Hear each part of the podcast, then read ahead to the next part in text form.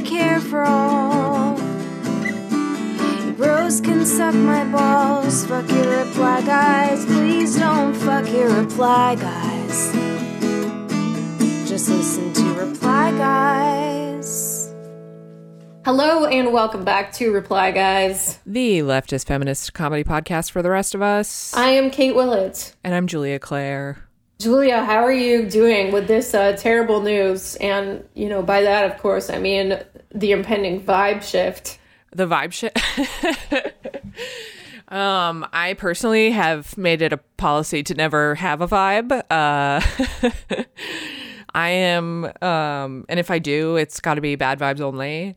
Um, so I'm okay. I'm just, I'm more upset about um what I'm seeing on the on the runways right now to be totally honest uh it's giving uh bush invades iraq realness. It's like straight up mi- early 2000s mini skirts and bucket hats. Oh my God. and i think that that's a danger to society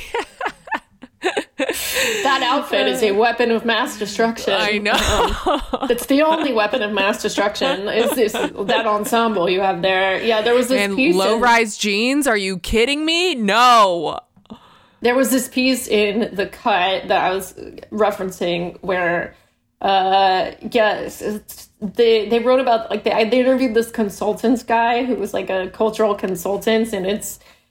Uh, you know, people who are freaking out, the people in their mid thirties who are freaking out that you know we're we're entering a uh, a vibe shift again. you know, like the you know like the, there was a hipster era, Yeah. and then there was a protest not brunch era, and we're now entering a new era with new trends and you know the uh the, the people who have been trendy influencers, you know, finger on the pulse, will they be able to keep up? And it's just kind of funny because it's like, uh, to me, this con- this whole conversation feels like amazingly irrelevant because, like you were saying, I've never been cool. You know, it's Yeah. like uh, although I mean, although we are the the tastemakers, you and I personally. So Yeah. you know this this will this might affect us because will we still be able to hold on to our vice grip on the culture?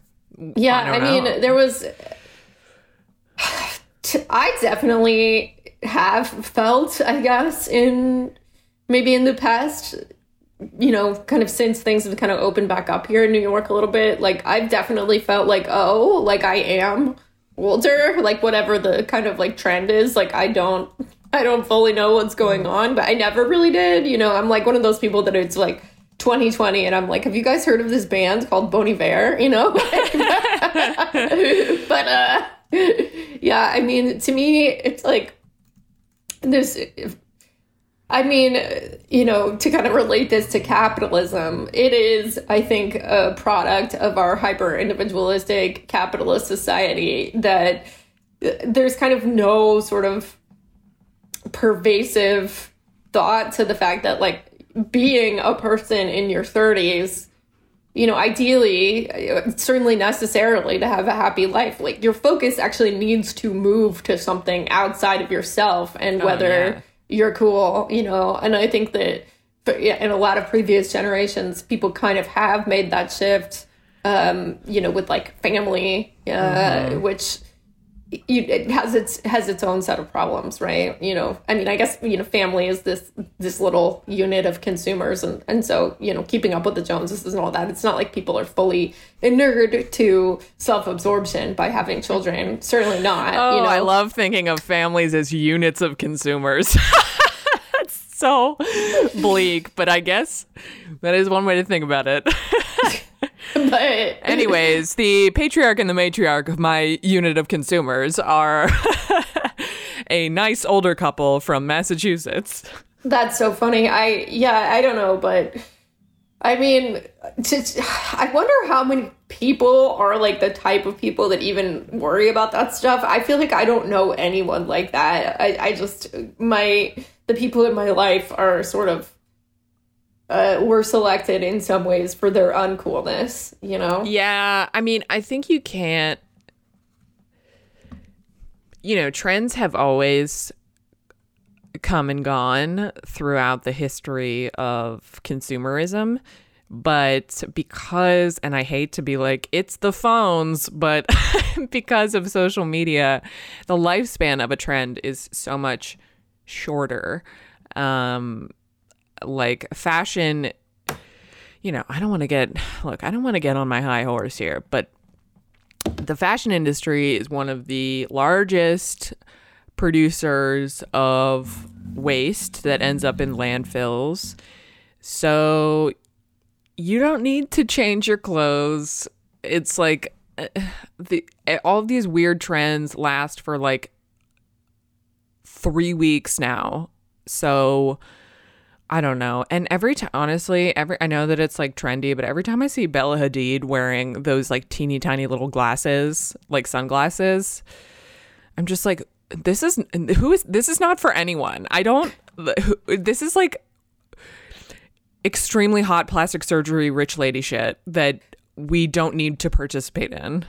So, first of all, I don't think I could pick Bella Hadid out of a lineup that is the that's the level of trend that I'm at, right? like, but speaking of um, rich ladies and plastic surgery, there was also this article that came out this week in like People magazine, I think, uh, about Linda Linda Evangelista. Evangelista, yeah, yeah, who's obviously you know a, a supermodel. Um, I when did she reach like the height of her supermodeldom? Like the eighties, I remember late eighties, early Yeah. 90s um yeah she was the she was kind of the the group of in the group of supermodels who were like you know she was the one who who coined the phrase or was quoted as saying i don't get out of bed for less than than $10,000 a day uh she, it was like her Cindy Crawford, Christy Turlington, Naomi Campbell, um, and yeah uh but yeah they were the and you know all those women are still working and that's one of the the main points of contention that linda evangelista has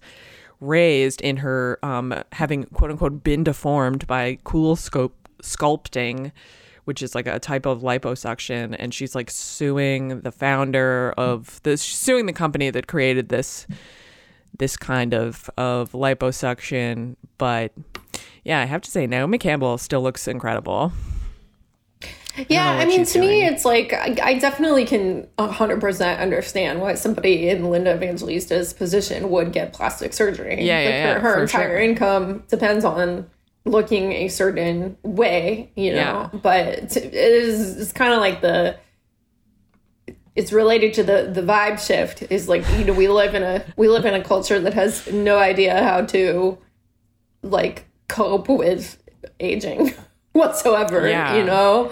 Um, and also to make such like an individual problem and it like she, she talks about it like she's part of a class action lawsuit uh again like of like an uh, uh, someone a company that has been dumping toxic waste in a local community like it's i think that they're i think i don't know people just don't have perspective and that's always been the case with people of like wealth and privilege and fame but i think they receive so much positive feedback all the time the like yes queening of it all that they just think that it's fine and that the, this problem is as serious as everything else going on in the world. So speaking of wealth, privilege, and fame, you did say you were going to give me the rundown of the Kim and Kanye and situation Kanye. because I, I've been seeing this in social media, and my thought on it so far is I really want Kim to date someone who does not have a cluster B personality disorder. I know. Yeah. that is what we all want for her. Yeah. So, um, yeah, Kim and Kanye obviously split up, and Kanye, uh, Kanye started dating Julia Fox. Kim started dating Pete Davidson, and Kanye has deleted like almost every post from his Instagram. He's like w- totally wiped his Instagram, and he's just posting like these memes and like really poorly CGI'd photos um illustrating his, I think, one sided beef with P- Pete Davidson. And um, he's also posted screenshots from Kim from uh, of him talking to Kim where she's like pleading with him to stop harassing Pete and to stop like inflaming his fans because Pete doesn't have like the level of security that like and by security I mean like a security Bodyguards? yeah, security Yeah. guards to the degree that Kim does. But it's it's kind of kicked off an interesting conversation online because Kim is obviously, you know, she's so emblematic of many of our society's cultural ills uh, of you know of her own making but this this kind of uh, raises a point of like sh- ultimately she can experience like intimate partner harassment like anyone else and not everyone you know there are so many people who don't have the most people don't have the resources that she has and couldn't protect themselves from someone i mean kanye has like you know is a long history with bipolar disorder but many people have pointed out that like women with bipolar disorder are not given the kind of grace that he routinely is and yeah he's just kind of making he's like made threats in his songs about Pete Davidson I don't know. There are so many. There are four children involved. Uh, that's the part of it that's like really heartbreaking to me. I don't like. I mean, obviously, I don't want anyone to be harmed anywhere, um, and but I do. I I feel for the for the kids, for the their children who are caught, kind of ca- caught in the middle of this, and yeah, I, I think it's scary. It like it definitely has been, you know, you and I both know people who have experienced intimate partner violence and I've seen a lot of people tweeting about how this really like sets off alarm bells for them. Um so yeah, it's just been like a weird thing to see play out publicly and it's kind of uh, it's it's unsettling to say the least, and especially that it's kind of coming right now on when this like that documentary about uh, Kanye's early years just came out, and it's like very much. Oh, I didn't see that. Yeah, it's very much like valorizing him, which like I love his music. I always will. Um but I yeah, it's it's just a strange confluence of events happening right now and I think it's yeah, it's just kind of fucking I don't know if yeah, it's it just brings up a lot of uh, red flags from that I've uh, that I've seen expressed by people who are like domestic violence survivor advocates, stuff like that. I don't know. It it definitely is. It, it definitely does seem scary. It's. I was thinking about this a lot and talked about it too in the conversation with our guest this week. Um, we, in on the one hand, are living in a culture that sees trauma and in everything. Like we were talking about a few weeks ago in the west elm caleb situation. Everything is gaslighting. Everything is violence. Everything is trauma. Um and then on the other hand we also don't take it seriously whatsoever when these things are actually happening you know? Like we we are i think culturally very um keen to perceive abuse in situations which are maybe not abusive at all, you know? And Yeah. also, then when abuse is happening, it's pretty shrugged off or people think it's funny, you know? Um, Well, yeah, or- the, I mean, the two go hand in hand. When you like flood the conversation by calling everything abuse and everything harassment, then when stuff like this does come up, it's like easy to dismiss for pe- for other people to just be like, "Oh, everyone calls everything abuse and harassment now." and I think it's a you know it's like a two way relationship. It works in both directions because it's also like if you're really dismissive of abuse and harassment, there can be I think you know an overcorrection to Yeah, totally. you know seeing stuff like a, a bunch of flirty texts on a dating app as you know love bombing or something like that. And like the impulse i think to like popularize knowledge of like what abusive dynamics are i think is mostly a good one but Yeah. it, it also gets I, I don't know. It- it's just a really confusing time. Anyway this this conversation that i had this week was with laura kipnis who is a professor at northwestern and she's written a bunch of books that i really love. Um, there was one book uh, for folks who are not feeling those Valentine's vibes. She wrote Against Love, a polemic. It's really more of a book about, it's an argument against uh, domesticity, I think. But she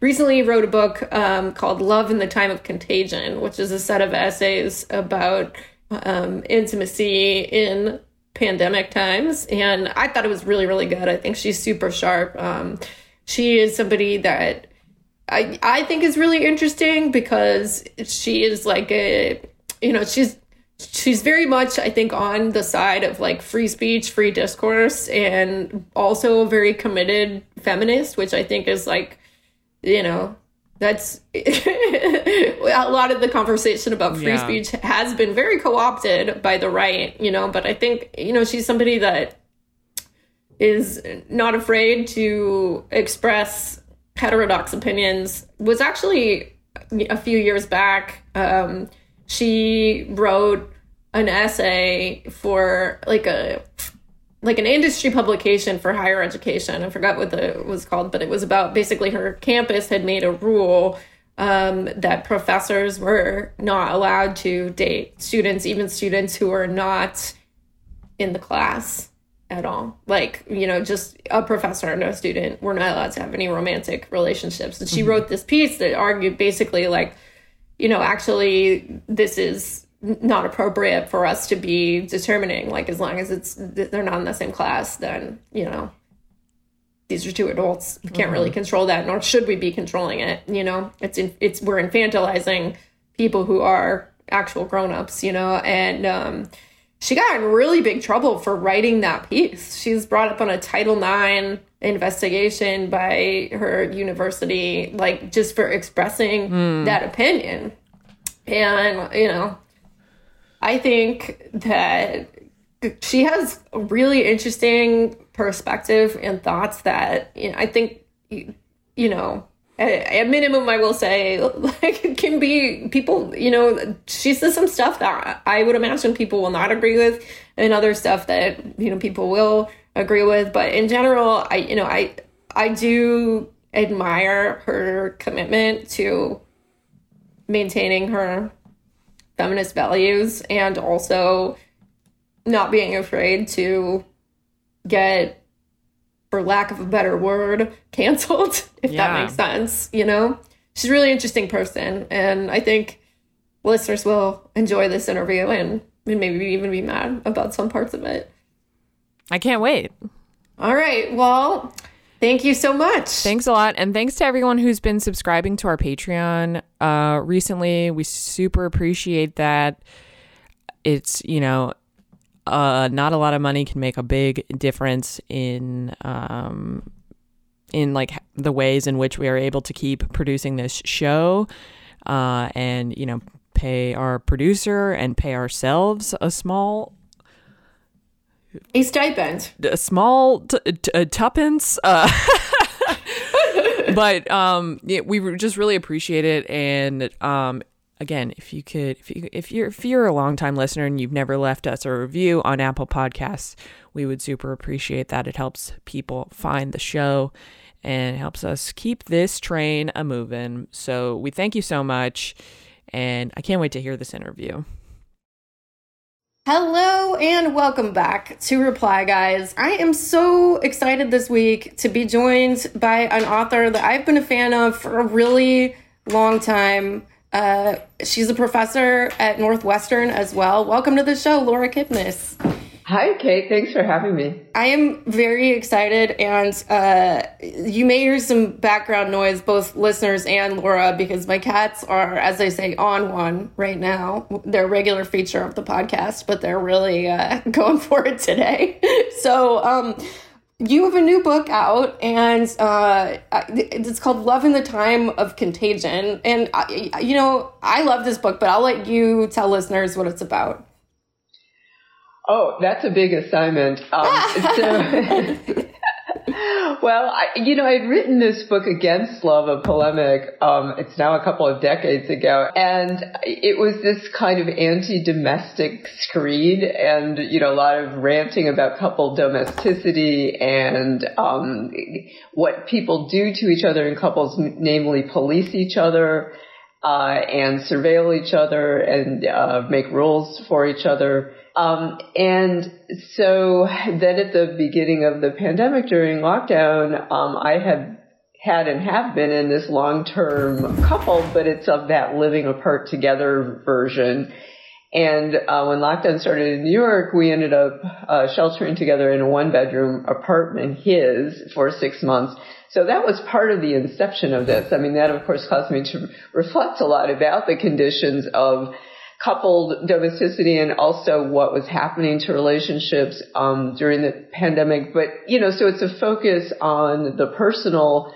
But I think in all my books, I'm also always interested in stepping back and talking about the political context. And of course, you know, that was uh, ever present during the pandemic, all of the inequities and the ways that the pandemic put this kind of, you know, microscope on the whole country and the political system and the social and health inequalities. And, you know, so I think it, it was a microscope in the larger sense on that social totality, but also in the narrower sense on our own relationships and choices.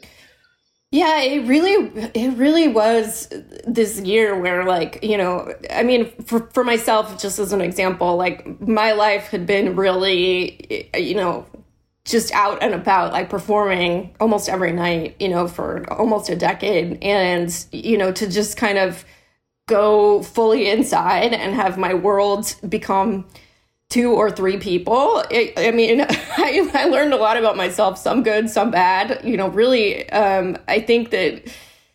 I think that that like hyper focus on how we relate, you know, maybe even in some uh, bad ways it, it, changed a lot of people in ways that like i, I don't it, it's you, I, I, guess people aren't really sort of talking about that um, because it's it's so personal but i like yeah. that your book really addressed it you know well, the bad ways, as, as you call them, are the interesting things. And that was exactly what interested me. You know, the ways that like, you know, just such things as the sanitation protocols became these venues for people to act out their anxieties. And, you know, it was psychodrama, you know, one psychodrama after another.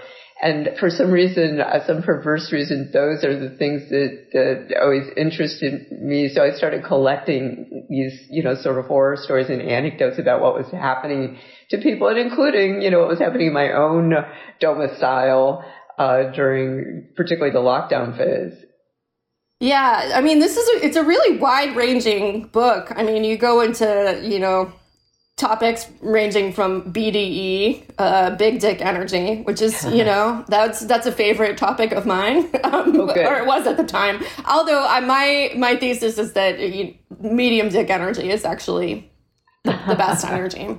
Um, oh, you're going to be funny. You're going to we're going to be competing for funniness. No, but you win. You uh, during this, you you already won. Oh, thank you. Well, I love this. I mean, I think your writing is is hilarious. So, all right. So, one of the things that you talk about in the book is codependency and this word is is everywhere and obviously it was very easy to fall into codependency when you know you're just with the same human being all the time. But what do you think is, what do you think our kind of culture gets wrong in the sort of mainstream discussion about codependency or what's weird about it, I guess, if not fully wrong?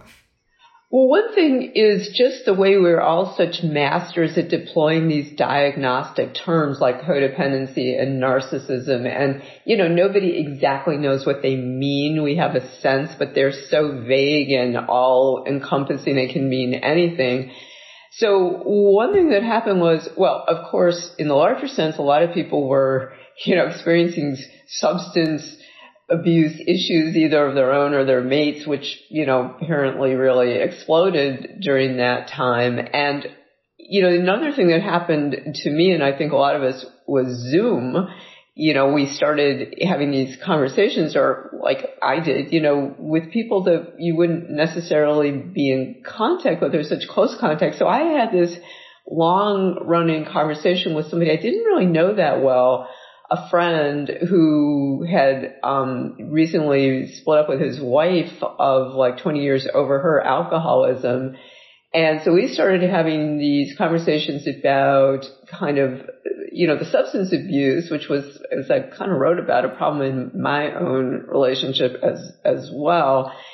But you know, his idea of codependency was that it has specifically to do with um, being in a couple with somebody with substance problems or alcohol. So one thing I've been thinking about was that really all relationships have their codependent sides. You know, one uh, definition of it is that the non like uh, substance abusing person sort of enables or sort of gets some pleasure or gratification out of the substance abuser's problems. And so they're, they're locked in this dynamic together, you know, one person's covering up for the other person or, you know, feels like, and I think this could be said of me, you know, you feel like you're not the person with the problem, the other person is, so you get to sort of use their problems to exempt you from thinking about your own.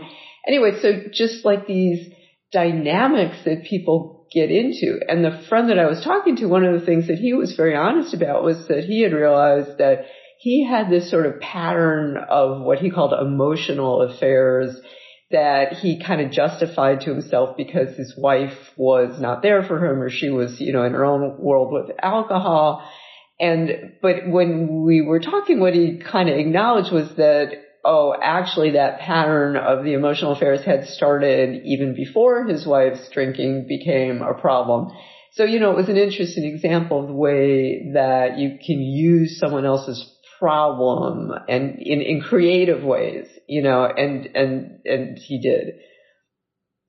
Yeah, I'm trying to figure out like, because there's this thing that you get at in your book that you'll uh, explain better than I am right now, but like in a lot of your work, one thing that I've noticed is that, you know, whenever uh, people kind of try to go into this kind of pure, like victim perpetrator description of the situation, I'm not talking about crimes, I'm talking about like social interactions you know? Relationship crimes. Relationship crimes yeah. Um you know you you resist that um pretty frequently which i think is right in most cases. Like, I definitely think that there is something good about the fact that, you know, people are becoming more aware of things like gaslighting and narcissistic abuse. I mean, there's a lot that's really good about that. But there is this way that, like, these terms are sort of people are are more comfortable i think than ever before uh removing sort of all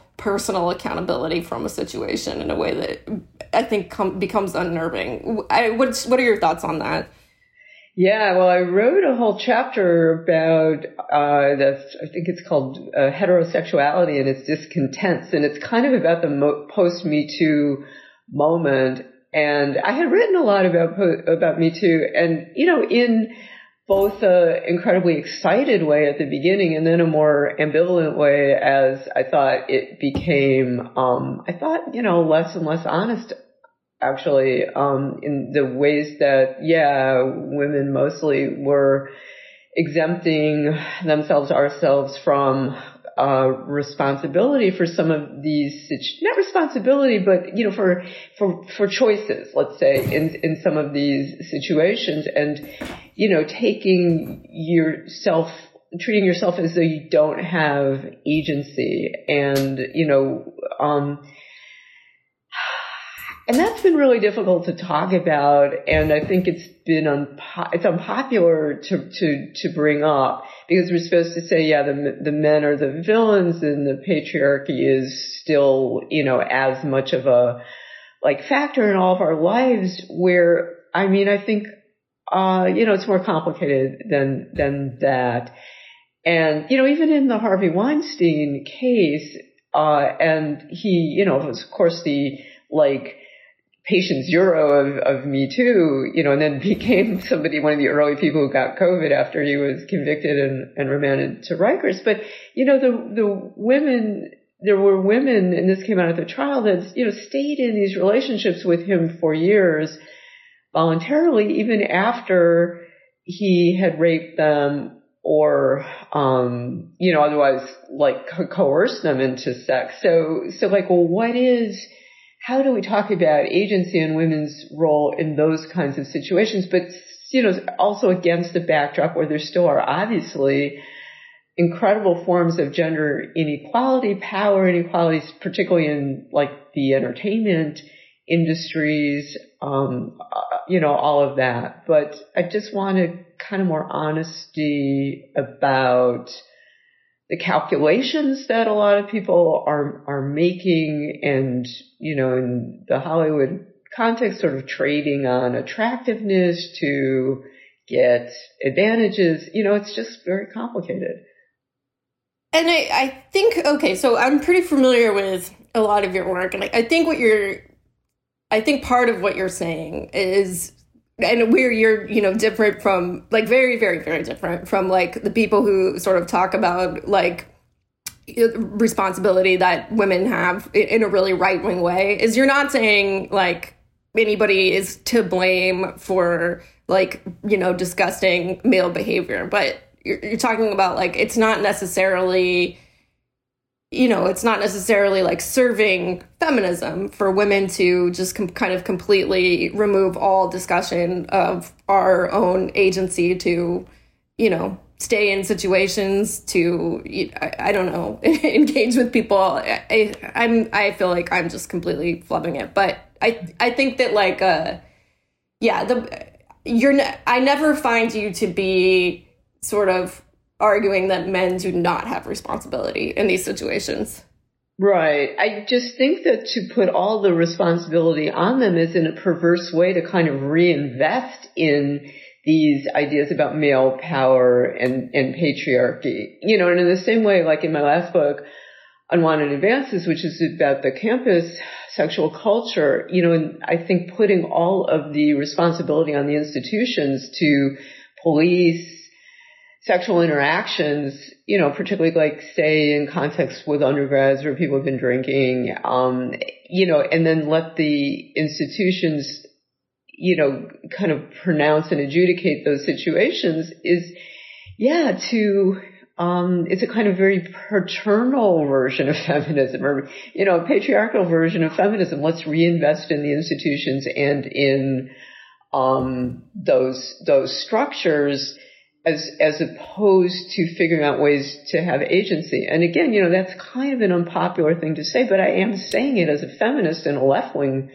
feminist, but who I've always thought that, particularly in the American context, there's a way that American feminism has actually kind of perpetuated a lot of the more stereotypical and I think destructive versions of, of femininity, you know, like passivity, female passivity. And, um, so anyway, yeah, so I'm kind of trying to, to balance these things out and kind of try to be honest about where we, we women, uh, are maybe letting ourselves off the hook.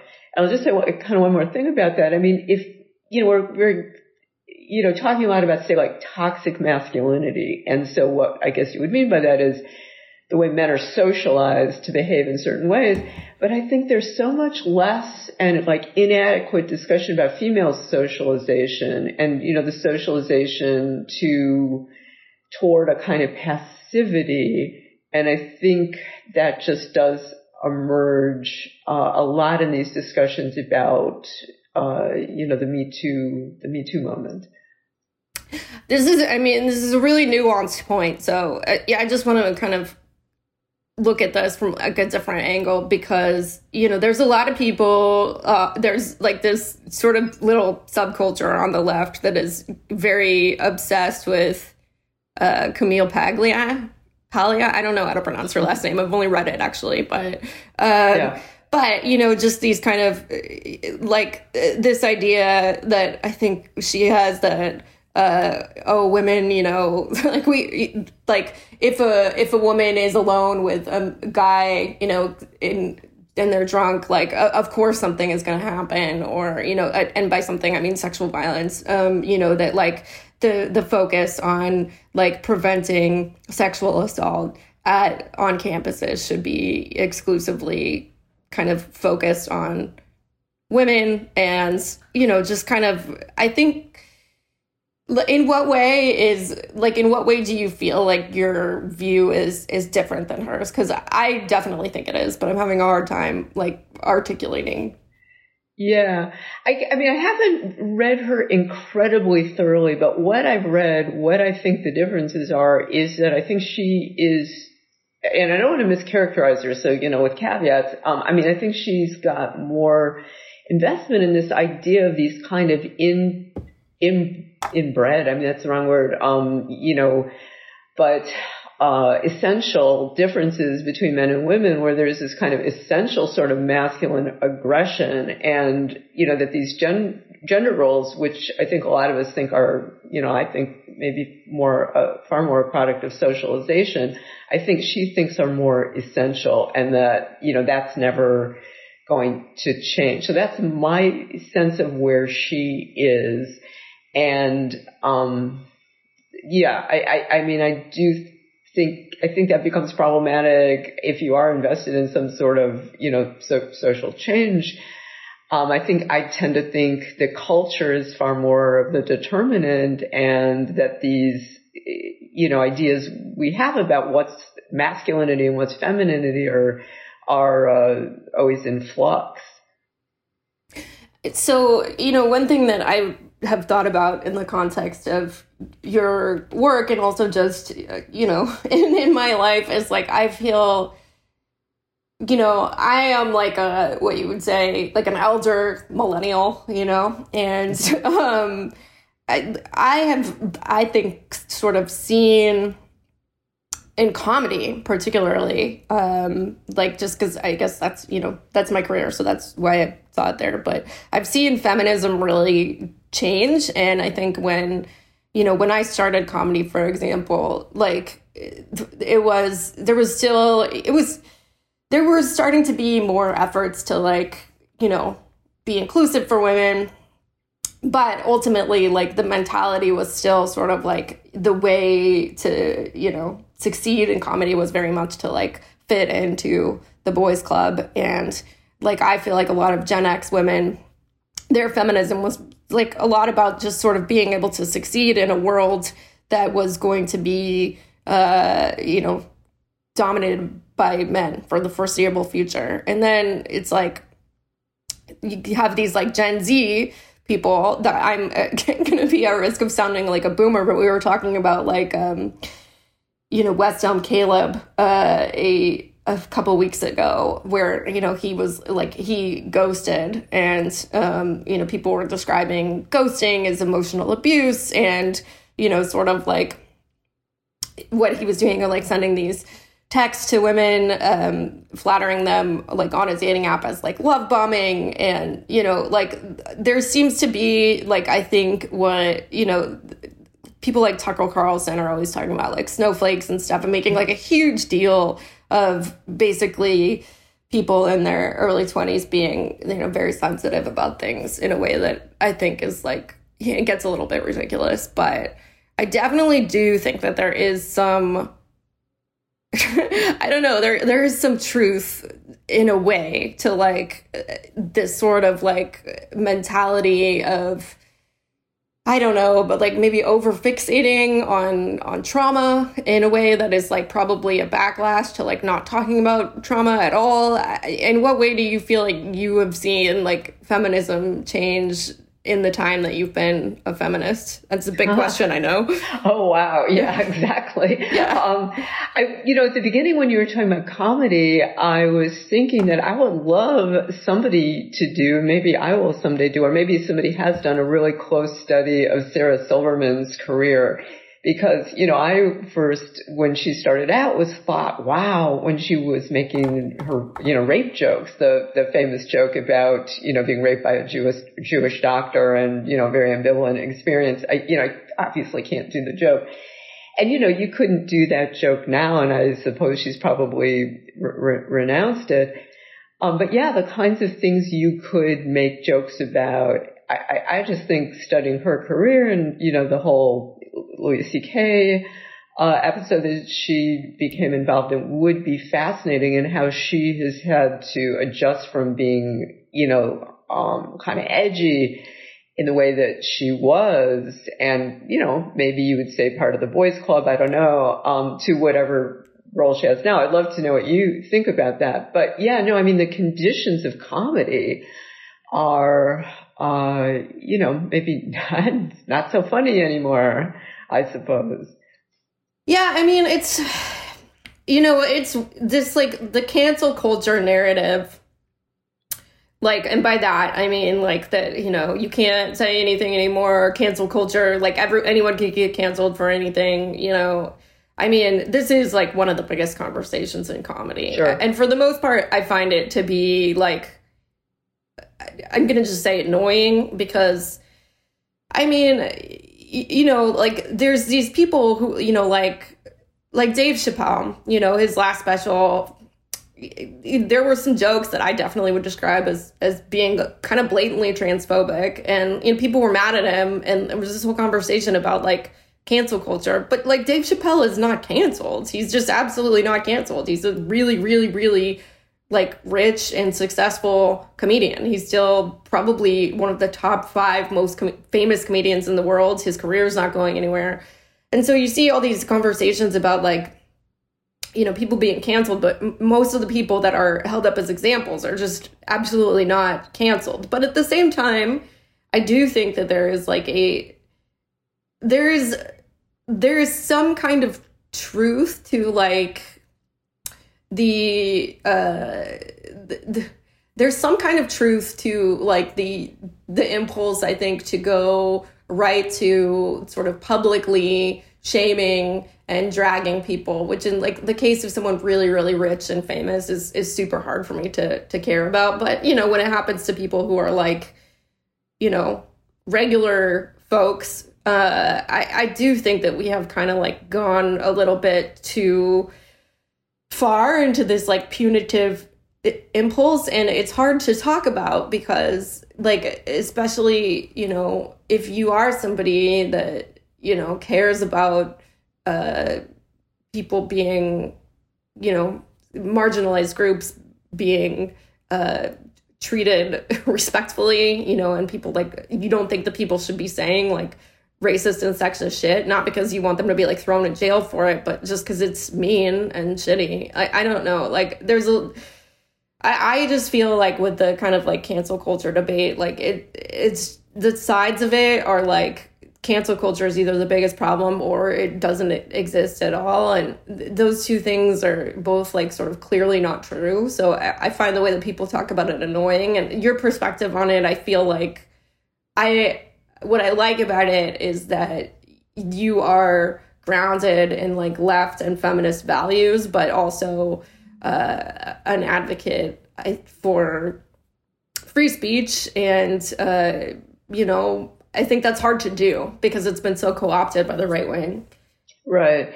Well, you know, I would just come at that thing from a different angle. I mean, first of all, you know, I'm not looking to Dave Chappelle for moral edification, you know, so I think that is like miscasting him. It's a category error. But I am very interested in this whole idea of offense. And I had written early on in my career a long piece about Larry Flynt in Hustler magazine. And what I was interested in about Hustler, which was, you know, very deliberately offensive and gross and also used kind of grossness as this political weapon, um, was I'm interested in the way that it was almost a kind of map of the culture and the cultural sensitivities and kind of whatever was culturally sensitive and whether it was at that time, say interracial sex or it was trans um, bodies or it was, um, you know, fe- feminism and the kind of like moral cudgel that feminism or some feminists were kind of wielding against um, sexual expression, which you know I think in Hustler's terms was very class based. You know, that feminists who were decrying pornography were these kind of, you know, bourgeois kind of women, you know, in their fancy apartments. And the hustler reader, at least its sort of imagined audience was kind of a, a working class guy. And so I wrote about this a lot. And you know, I think the same thing is true with somebody like Chappelle, which is that, you know, for better or worse, and certain people think for worse and certain people think for better, you know, he's finding where those cultural sensitivities are and kind of poking at them with his stick. And, um, I think probably articulating things that a lot of people would like to articulate. You know, so on, on the left or on the progressive side of things, um, you know, we are for, and I am obviously for trans rights and, you know, want, um, there to be, you know, trans people to be able to live in safe ways and, you know, um, you know, for there not to be an onus on uh, people changing genders or experimenting with gender, you know, whatever. And I, I, actually just wrote a piece about this that's coming out in a journal called Liberties, um, called, I think it's called Gender Amelie. And it's, a, you know, kind of an attack on people like Rowling, J.K. Rowling and Kathleen Stock who have, uh, you know, gone on and on about cis women getting attacked in ladies' rooms and that kind of stuff, which I think is, is bullshit and a kind of hysteria. But I also am interested in the ways that probably vast sections of the country are uncomfortable with, um, you know, like say women, natal women confronting people with penises in the locker room, let's say. And so to be able to not talk about that, I think, um, just adds to the kind of cultural divide and political divide in, in the country.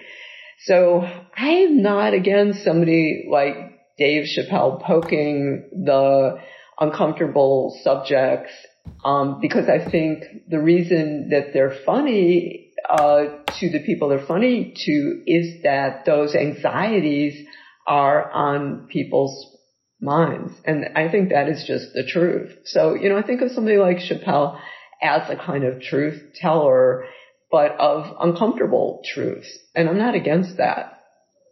You know, it's like, I, on the one hand, fully think that art should not be moral instruction. Like the fact that people look to comedy for like how they should be morally. I, I think it's just actually ridiculous to me because i know a lot of comedians and you know just it, probably the most disaster group of individuals i've ever encountered you know like just a ton of people who uh yeah have a lot of problems. I mean maybe everyone has a lot of problems but just comedians in general you know it's a very funny group of people, but that funniness, I think, a lot of the time comes from like a deep dysfunction, um, and this mm-hmm. I- this idea that like comedians are the philosophers of our time right. or something. It's so stupid to me. But you know, on the right. other hand, it's like people do look to art as moral instruction, and that I, there's nothing that I can say or do to change that. And you know, I do think with someone like Chappelle, like if somebody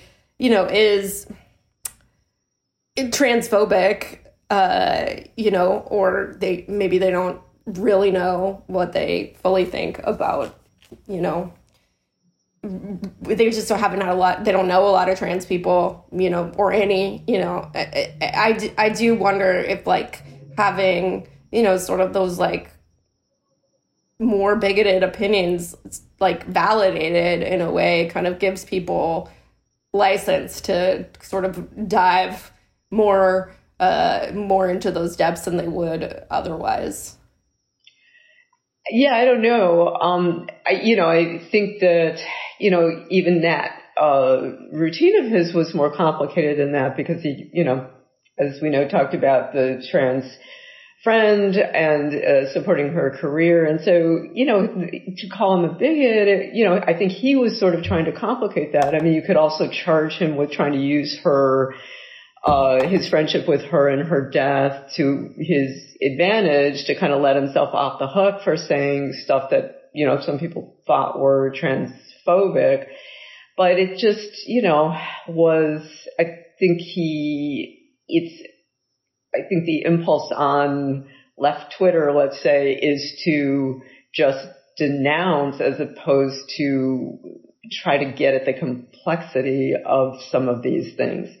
And, you know, just the fact that, well, um, you know, it was, wasn't it like the most watched special on, you know, Netflix in, I don't know, whatever period of time, if, or perhaps ever.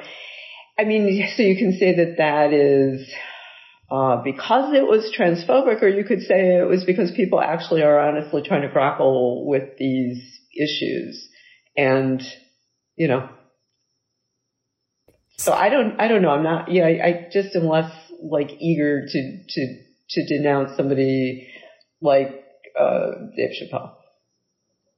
I mean, I think the point that I definitely agree with you on is that a, a lot of these discussions have much more complexity than they're uh, than they they seem like they have online you know? And i i do think that uh social media has you know i mean twitter especially because you get like two 280 characters but also all social media like it's kind of uh, there is this tendency to be i think super super reductive and remove all nuance from discussions. Um i think about that i think about that a lot with like you know discussions about like sex um in particular you know which you talk about a lot in the book uh, heterosexuality and its discontents because it's like on the one hand i would describe myself as somebody who is you know on the whole sex positive. Um, I mean, I definitely think that sex work is work and that sex workers should have all the rights and be protected. And also, you know, I think like there is this way that I have seen men, like heterosexual men, kind of weaponize sex positivity in a way that like for me personally and for almost every woman I know like has led to you know I think being sort of like pressured to, you know, do stuff that I wasn't quite comfortable with at that time. Like in the book yeah. that you get you give the example of like choking. Like there's definitely been yeah. situations where I just straight up did not want to be choked. And yeah. you know, my my agency is like, yeah, you know, like what why why did I go along with it? I mean, that's like a complex and interesting question. And then there was growth available for me in that you know, in that question, you know, like what does it take for me to sort of feel comfortable setting my boundaries, you know, why what happened to disconnect me and from my own desire that it feels hard to identify even what I do want in a specific moment, you know. And I feel like with discussions like about sex in particular, like it, it can kind of often fall uh, sort of into this these you know sort of two viewpoints on the left which is like all sex is good as long as it's consensual. And that's you know that's more complicated sometimes because it's like what I don't know. How do we how do we decide what's consensual? You know what I mean? Like there are situations that it's like very I, I mean, I think like erasing power dynamics from an analysis is, I don't. It's it's not a good thing, and I, I don't. I don't know if like uh, I mean, yeah, I I think just a lot of these discussions kind of require a lot more nuance than than they're given. I guess. Yeah. Oh, absolutely. And you know, the problem is with not having the really frank discussions is you know, particularly like say in the campus setting, the institutions are setting in, are stepping in to do it for us. And I do think, I, I think this is, you know, particularly for young women, um, like a kind of horrible set of competing forces that you get caught in. And I, you know, realize this from talking to a lot of my students and hearing about their situations, which I honestly think it's worse than it was when I was their age because, you know, on the one hand, you've got this kind of pressure to, um, you know, be hot and like have sex like guys do in this kind of impersonal, drunken sort of way. And, um, you know, which is, I believe, honestly, is not particularly pleasurable kind of sex for women to have some, you know, drunken guy, inexperienced guy, sophomore on top of you who outweigh, you know, can outweigh you by 50 pounds. And, you know, it's physically not pleasant. It's, emotionally not pleasant. And I think, you know, that pressure to kind of be like engaged like that, competing with, you know, as you brought up before, all of these ideas about trauma and the way the trauma, you know, and, and, um, emotional injury, you know, never go away and that sex is considered to be far more harmful and potentially injurious than it, than it used to be partly because of um, the activism around like or ideas around rape culture. So that you know um, these experiences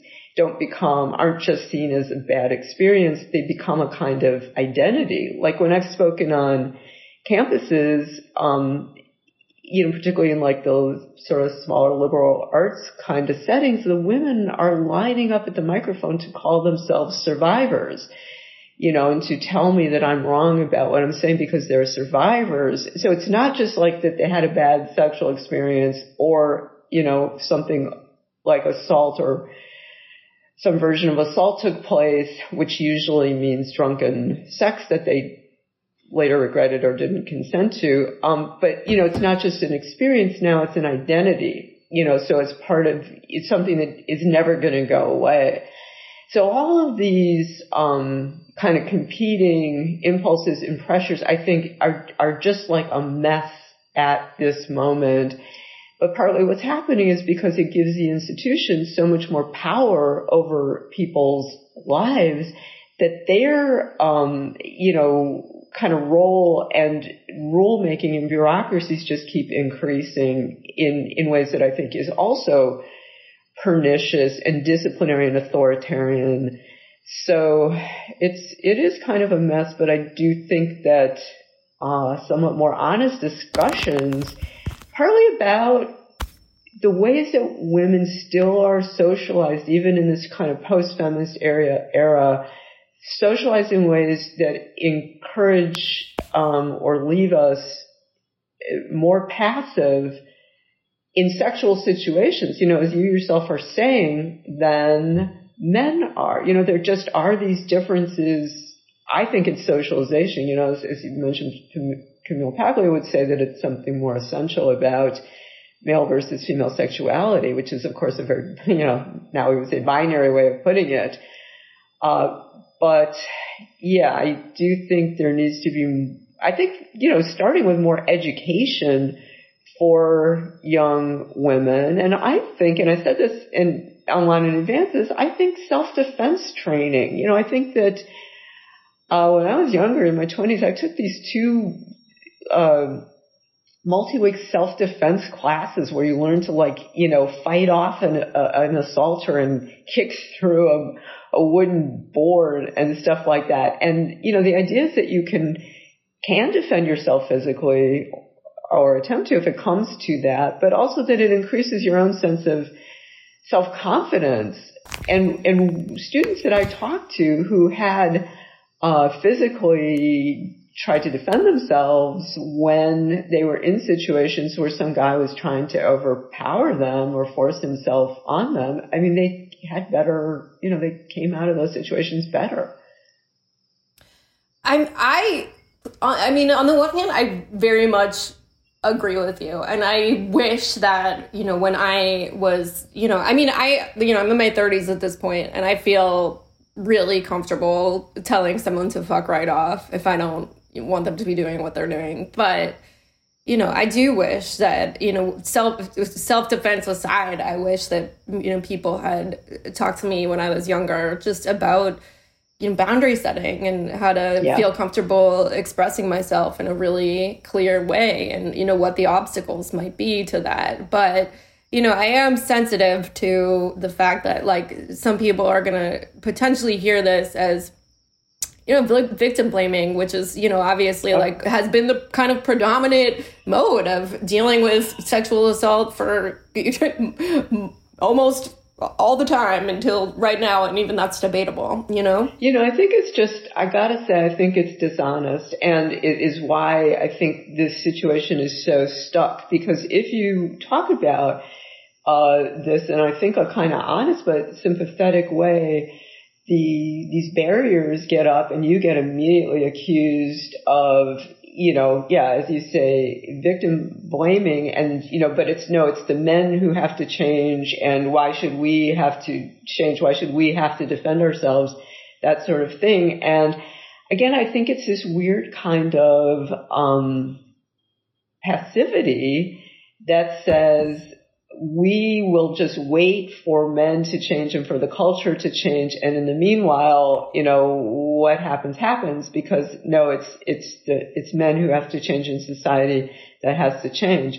And, you know, I kind of think like, okay, but as a pragmatist, in the meantime, you know, let's have these conversations about how to defend yourself and also possibly, you know, um, and this was an incredibly unpopular thing to say, that getting blotto drunk actually is a kind of weird way of um, replicating the female passive position. You know, like nobody's more passive than you know a woman who's passed out on the on the bathroom floor, and I understand the desire to, you know, I think drinking is great. You know, it, it is this little access to freedom, you know, that we have and, and, and want. But at the same time, okay, let's be honest. If you are passing out in a situation, yes, everybody should be able to pass out, you know, in a frat, at a frat party and naked even and, you know, nothing terrible will happen to you. But yeah, and, you know, you should be able to, um, you know, not have to worry or care about your physical safety anywhere if you're a woman. I mean, ideally, but it's just that's not the the world that we live in. Unfortunately, someday I hope it, it is that kind of world. But honestly, it's just not.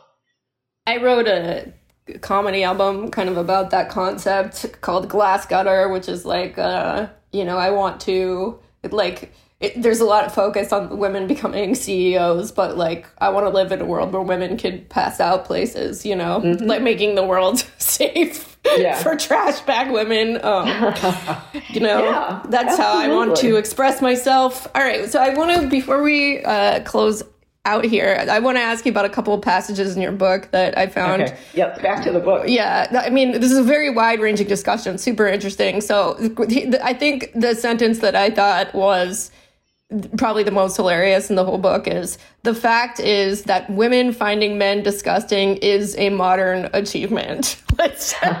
okay, tell me about that and yeah, well, I was, I mean, I think it is like a um, product of of the increasing fe- amount of female uh, economic equality, or you know, the ways that women have become far more economically independent because, you know, if you go back and read like 19th century novels, you know, women were getting married to men that they probably would have found disgusting physically if they had that option, you know, but if the only option to like, uh, live or, you know, get off the farm or, uh, get away from your family because there were not access to professions and independent incomes at that point. You know, the only option was marriage and to, you had to suppress whatever feelings of revulsion or disgust you might experience, you know, like having sex with somebody you were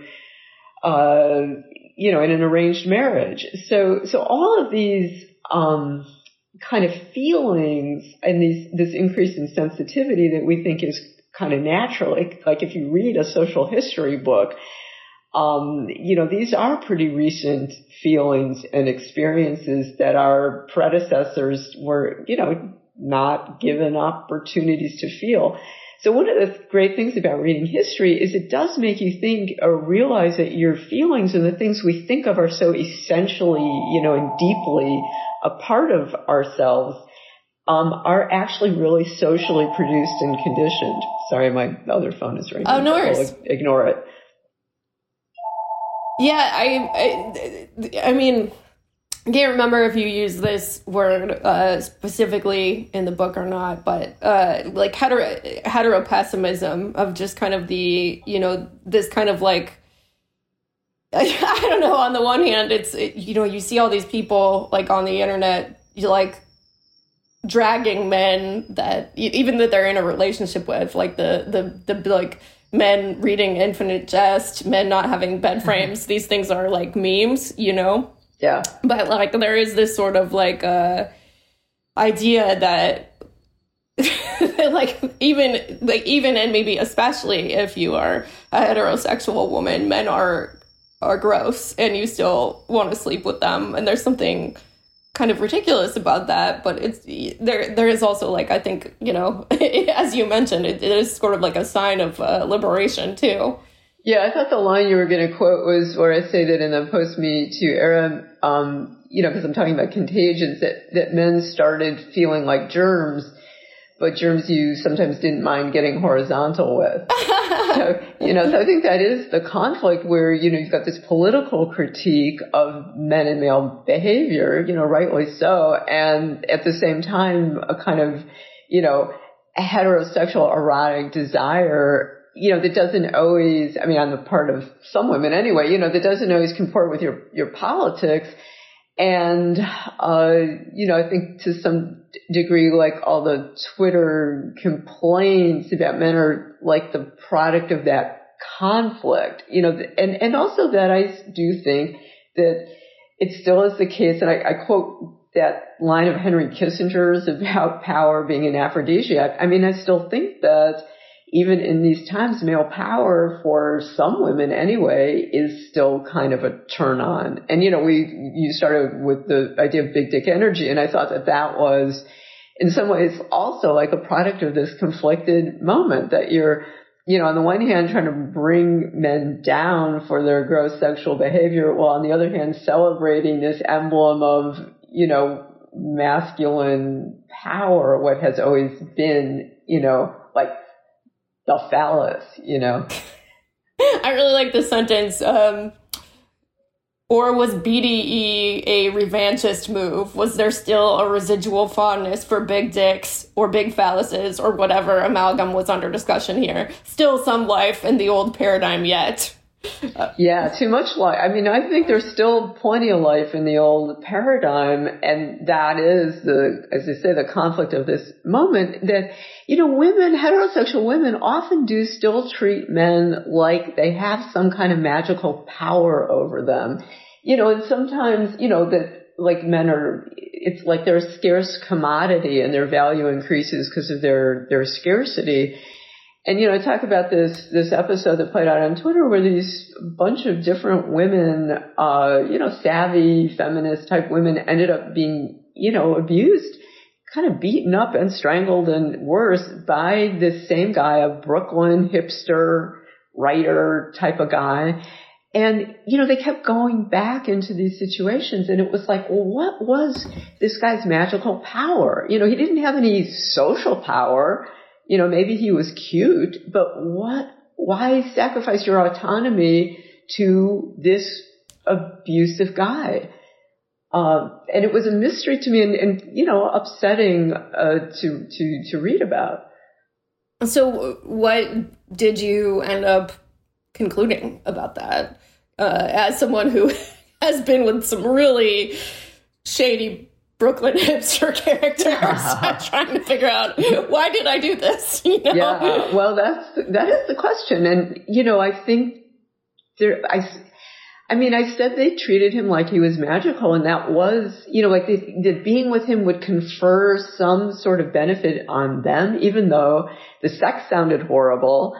Um, you know, he sounded like, uh, somebody just, you know, prepared to take advantage and, and also was, um, kind of emotionally sadistic too. Like, you know, d- jerk people around. Um, and so, yeah, well, what is, you know, people used to talk about there being some kind of uh, propensity for female masochism. You know, nobody talks about that now because it sounds Freudian and outdated. Um, but there's, you know, certainly something psychological going on. And I don't, do you have an idea since you are, you know, been in these situations you, are saying? I mean, so yeah, I have a lot of ideas. I think that, you know, on the one hand, I think sometimes it's really difficult to see things clearly when you're in the middle of a situation, you know? And I think, um, I mean, like oftentimes, you know, if you're in a situation, I mean, I, this, this guy that you're describing, way worse than than anyone I've been with. But you know, I being in in situations which you know I don't I don't need to label it one way or the other, but we're harmful, right? Like uh, I I think I, sometimes it's really sort of hard to to see things clearly when you're in the middle of a situation where you know I mean gaslighting is a real thing. I think sometimes, you know, people can be really good at sort of like putting the blame uh, for their actions like back on you and it's it's i don't know it's really really sort of confusing but you know i mean like for myself yeah i also think that like um, my piece of it is like you know trauma or whatever like why you know why did i sort of grow up feeling like i couldn't expect more you know? And some of that is like family stuff. But yeah. some of it is also uh, some of it is is also completely um, related to the the sort of like societal ideas that, of of women you know? That like i mean like my own sense of like my worth it it's not it's not extricable from like the messages that i've gotten about you know womanhood my body you know my weight, my appearance. I mean, this is like it's a complex mess and it yeah. doesn't make sense to talk about it in a reductive way, I think. Yeah, yeah. Yeah, and I, I mean, I, I very much don't want to be like in the position of victim blaming or saying it's only the woman's responsibility. Certainly not, but you know, that there are these kinds of complicity you know, so I talked about, um, there's this horror movie, you know, there's a thing that happens in movies and we, you're yelling like, don't go in the house, don't go in the house. And it's, you know, as I say, it's from this movie from like, can't remember, it was like the late 70s or 80s about a guy whose mother was abusive to him and burned him over a scalding tea kettle or something like that. And, you know, so, so he somebody who grew up with this you know, hatred of women, which obviously a lot of men have, partly because if you read certain psychologists like Dorothy Dinnerstein is really interesting, um, you know, mother-centered child rearing, she thinks is is responsible for a lot of the misogyny in the world. But you know, so you have these men, I mean, the, who have their own histories and anger and like let's say anger at their families or their mothers and then you have these women who have grown up a little passive and then they get together and you know do these kinds of you know get into BDSM or whatever which so it's not only always this benign you know just like let's role play kind of thing. Like real stuff comes out in those in those uh, situations. And you know women are unfortunately oftentimes physically smaller, you know, more vulnerable physically than men are. And it's, you know, I think all this stuff just needs to be talked about more, um, you know, in, in ways that are honest and, uh, self-protective. Um, I think that feels like a good note to wrap it up on. This has been such an interesting conversation. And I hope I, I, don't get canceled. I hope I haven't said stuff. You know, we haven't had this frank discussion. Oh my God, I said Dave Chappelle. Don't you know? So yeah, I, I, don't think you're gonna get canceled. This will be the end of me. Well, haven't you? You kind of already got. I mean, whatever the reply, the, the reply guys audience is, is certainly not. Uh, I think in a position to to cancel. Um, but we have a a, a, an amazing uh, it, and you know and growing, but ultimately kind of small committed group of leftist feminist uh, people who listen to this show and they're um, they're great. And i throw myself on their mercy. Um, so where can people get your book? Um, anywhere online. Uh, if you go to my webpage, laurakipnis.com, there's a uh, link it on the home page that links to all of the different uh, and including non-Amazon uh, online sellers. So yeah, I would love it if you did that. Thank you for bringing that up.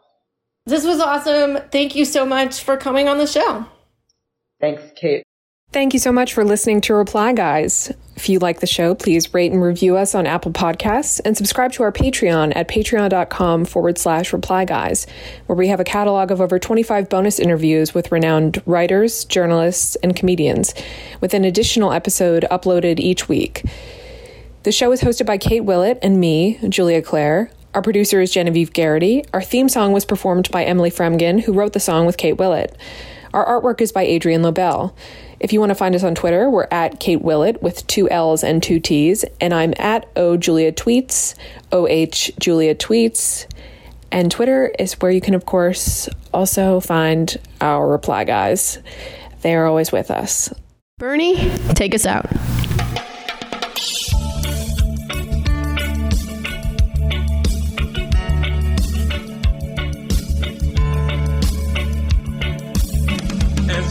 Went walking that ribbon of highway, I saw above me that endless skyway.